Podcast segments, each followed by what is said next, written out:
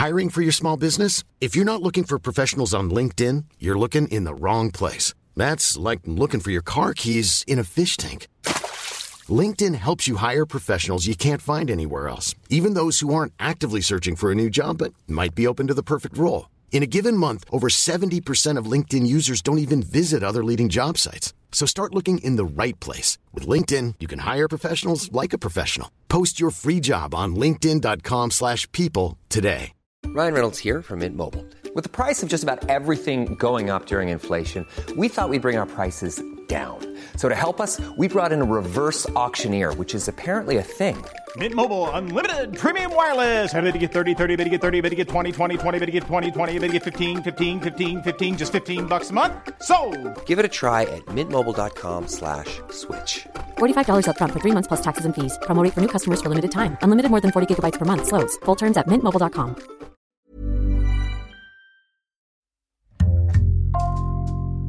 Bonjour, c'est Jules Lavie pour Code Source, le podcast d'actualité du Parisien.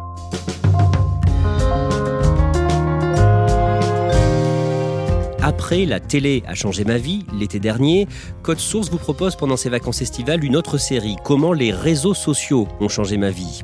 Aujourd'hui, Sandra Muller, 50 ans, une journaliste qui a lancé le hashtag Balance ton port, devenue MeToo à travers le monde, suite au retweet d'une actrice américaine. Sandra Muller témoigne aujourd'hui dans Code Source au micro d'Ambre Rosala.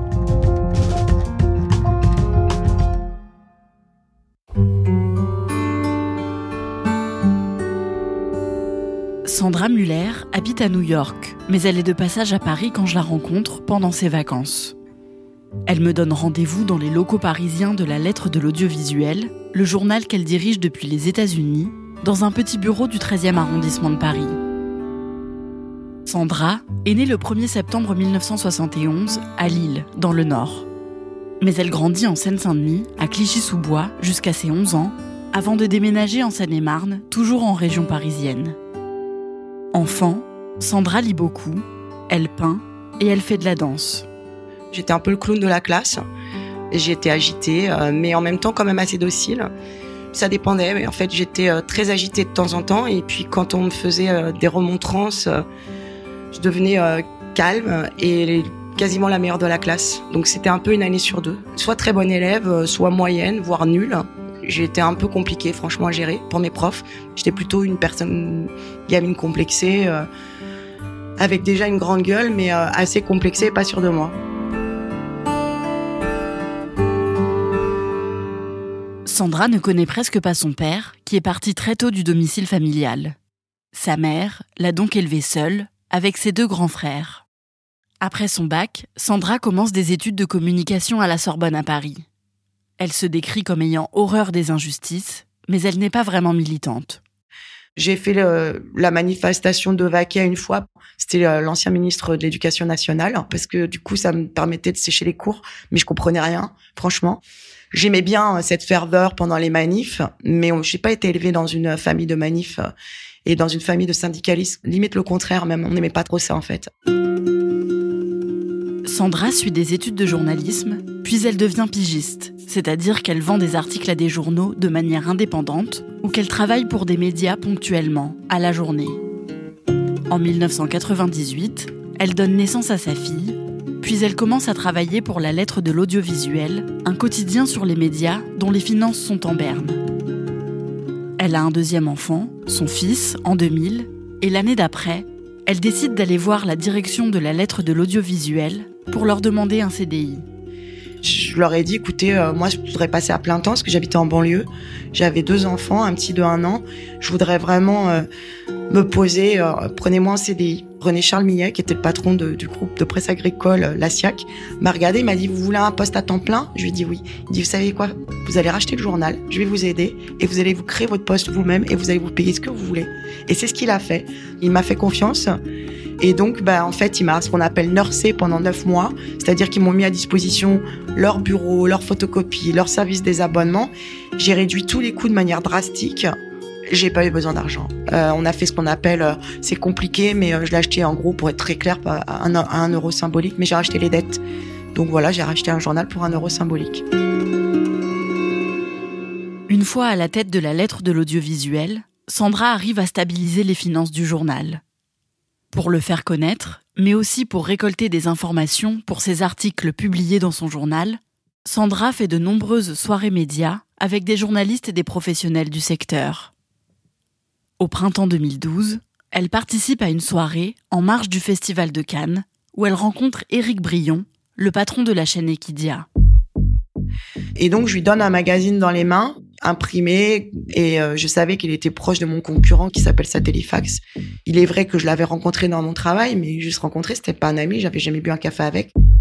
Et donc, je lui donne un magazine euh, dans la main et je lui dis euh, pourquoi tu n'oublies pas, tu n'apprécies pas notre travail, tu préfères le travail de notre concurrent. Pourtant, ça fait quand même quelques années que j'ai racheté le journal. Euh, on a une légitimité. C'est un journal qui existe depuis 1977. Euh, et c'est là qu'il me dit non, non, pas du tout. Euh, ça n'a rien à voir. Au contraire, tu m'impressionnes. T'es brune.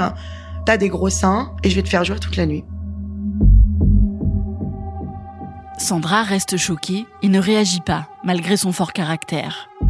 Elle en parle à deux de ses amis, mais elle ne va pas plus loin. L'année d'après, en 2013, Sandra s'installe à New York avec ses deux enfants. Elle dirige son journal depuis la ville américaine, mais fait régulièrement des allers-retours en France pour le travail. Le 5 octobre 2017, l'affaire Harvey Weinstein éclate aux États-Unis. Now to those explosive new allegations about Harvey Weinstein, stars like Gwyneth Paltrow and Angelina Jolie. La colline d'Hollywood sous le feu de projecteurs dont elle se serait bien passée Ici, l'affaire Weinstein commence à marquer les esprits. Désormais, tout se passe comme si Hollywood se préparait au grand déballage. Une douzaine d'actrices américaines accusent le célèbre producteur de cinéma de harcèlement sexuel, d'agression sexuelle ou de viol. Sandra, qui sait que de tels comportements ont aussi lieu dans le milieu des médias, est très en colère.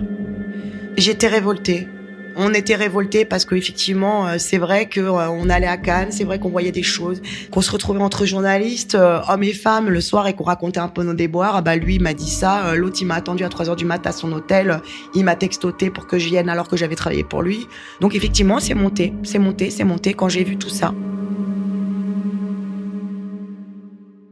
Le vendredi 13 octobre 2017, une semaine après la révélation de l'affaire Weinstein dans les médias américains, Sandra est en train de travailler dans un café près de chez elle à New York.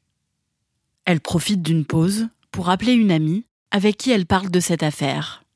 Sandra repense à la phrase que lui a dit Éric Brion cinq ans plus tôt, et elle se dit que ce n'est plus possible. En raccrochant, elle ouvre Twitter et poste un message pour dire qu'il faut en finir avec ce type de comportement et qui se termine par le hashtag Balance ton porc. Je fais ce fameux tweet si tu as été euh, sexuellement harcelé euh, sur ton lieu de travail, euh, réponds. Et puis je mets d'autres tweets avec d'autres expressions, agressions verbales, séance de tri de potage. Et donc du coup, je fais partir ça. Au bout de trois heures, je me suis dit, après tout, je donne le nom. Qu'est-ce que j'ai à me reprocher en fait? Parce que ça m'est arrivé. Je vais dire, je vais dire avec qui ça m'est arrivé. Ce type, euh, Brion, personne le connaissait. Euh, il était à une chaîne euh, du PMU, donc quand même assez puissante. Mais bon, il avait une petite réputation, mais c'était pas une star, quoi. C'était pas Weinstein. Moi, je me suis dit bon, bah, ça va être comme voilà, je vais, je vais pousser un petit coup de gueule. et puis voilà. Et puis demain, ça sera fini. Lui, il va pas être très content. Il va rouspéter et puis il va dire bon, enlève ton tweet ou quelque chose. Ça faisait longtemps que j'en avais un peu marre, mais c'est vrai qu'on était dans cette, cette sorte d'énergie positive avec des articles qui sortaient, euh, des femmes qui parlaient, euh, qui étaient courageuses. Je me suis dit, attends, les actrices, elles sont courageuses comme ça. Nous, on est journalistes, on fait rien. C'est pas normal, c'est notre métier de parler, de speak out. Nous, je speak out, comme on dit là-bas. Quand elle poste ses messages depuis New York, il fait nuit en France à cause du décalage horaire.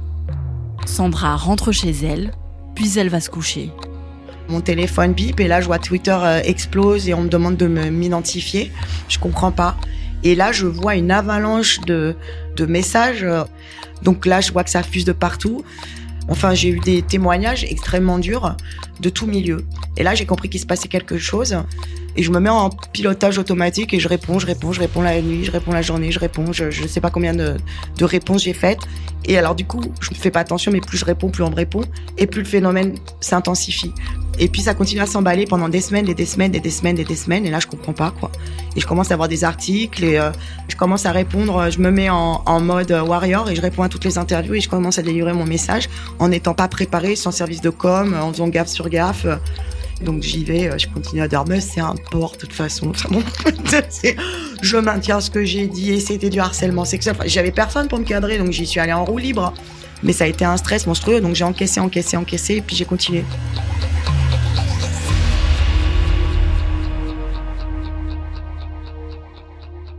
Le hashtag Balance ton port devient l'un des mots-clés les plus utilisés sur Twitter.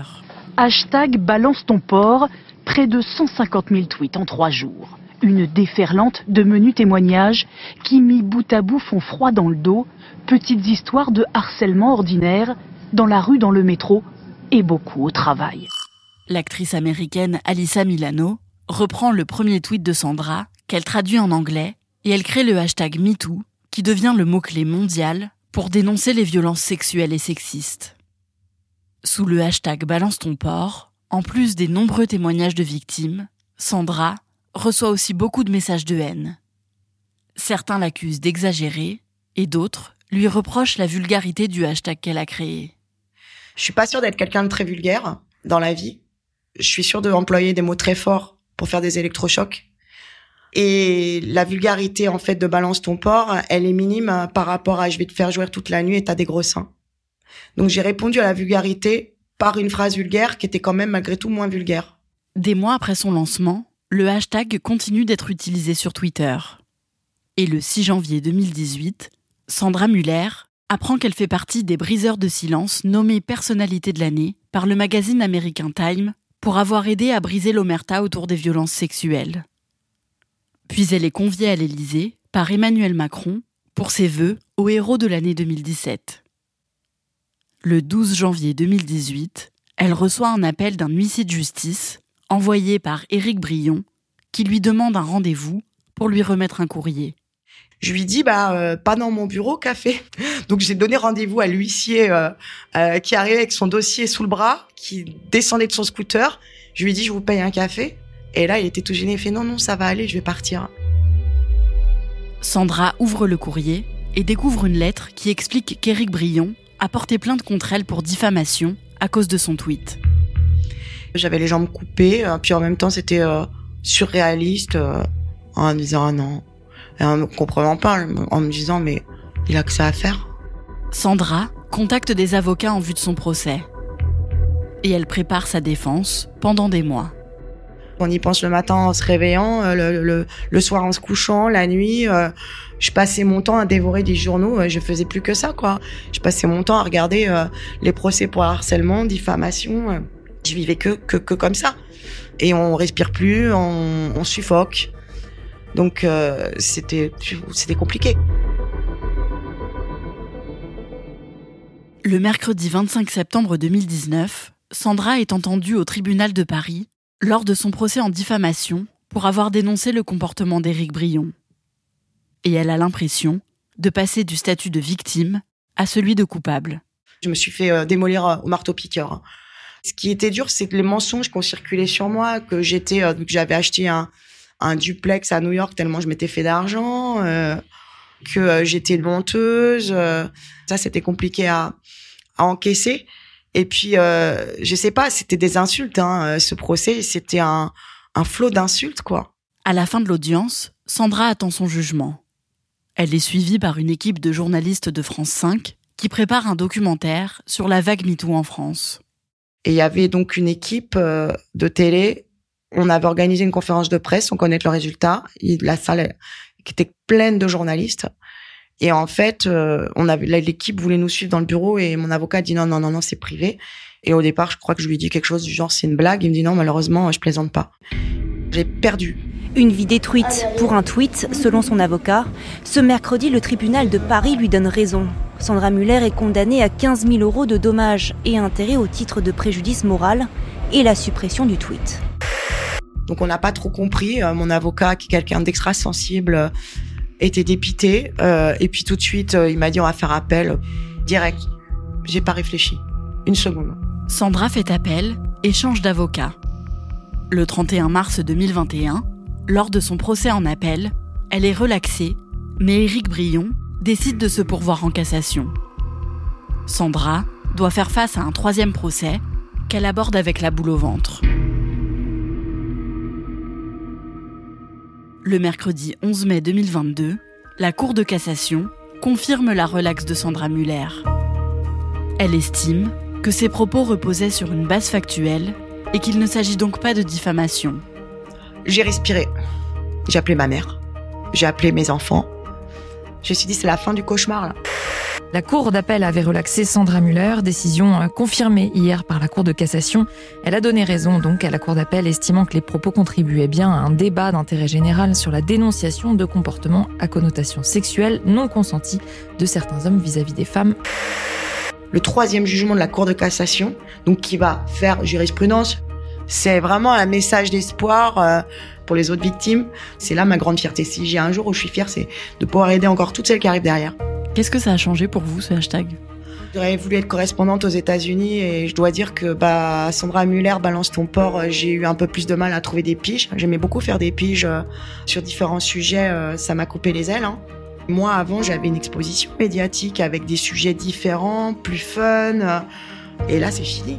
Maintenant, mon écriture a une portée personnelle, militante, avec une parole.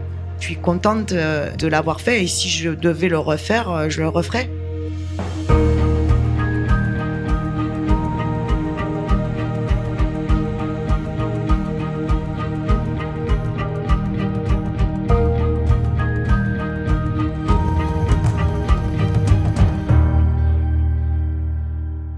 Ambre, est-ce que Sandra Muller est encore active sur Twitter?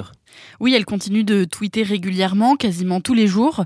Après, elle m'a quand même dit qu'elle faisait plus attention à ce qu'elle tweetait pour être sûre que ça ne relève pas de la diffamation, parce qu'elle ne veut pas à nouveau euh, être attaquée en justice. Justement, est-ce qu'elle euh, risque encore euh, des poursuites judiciaires pour euh, son tweet dans lequel elle dénonçait ce qu'elle a subi? Alors pour le tweet qu'elle a fait sur Éric Brion, non, la Cour de cassation a tranché, ce n'est pas de la diffamation. Elle a même ajouté que les propos de Sandra Muller contribuaient à un débat d'intérêt général. C'est ce qu'elle a écrit noir sur blanc dans sa décision. Donc non, Sandra Muller ne risque plus rien sur ce tweet en particulier. Dernière question, est-ce que le hashtag balance ton port est encore utilisé?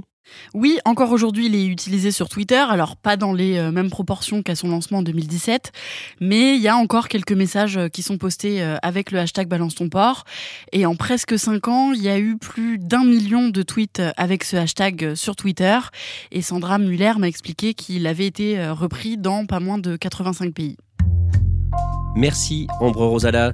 Cet épisode de Code Source a été produit par Thibault Lambert et Lola Sotti. Réalisation Pierre Chaffanjon. Code Source est le podcast d'actualité du Parisien. Pour ne rater aucun épisode, n'oubliez pas de vous abonner gratuitement bien sûr sur votre application audio préférée. Au nom de toute l'équipe de Code Source, je vous souhaite un très bel été.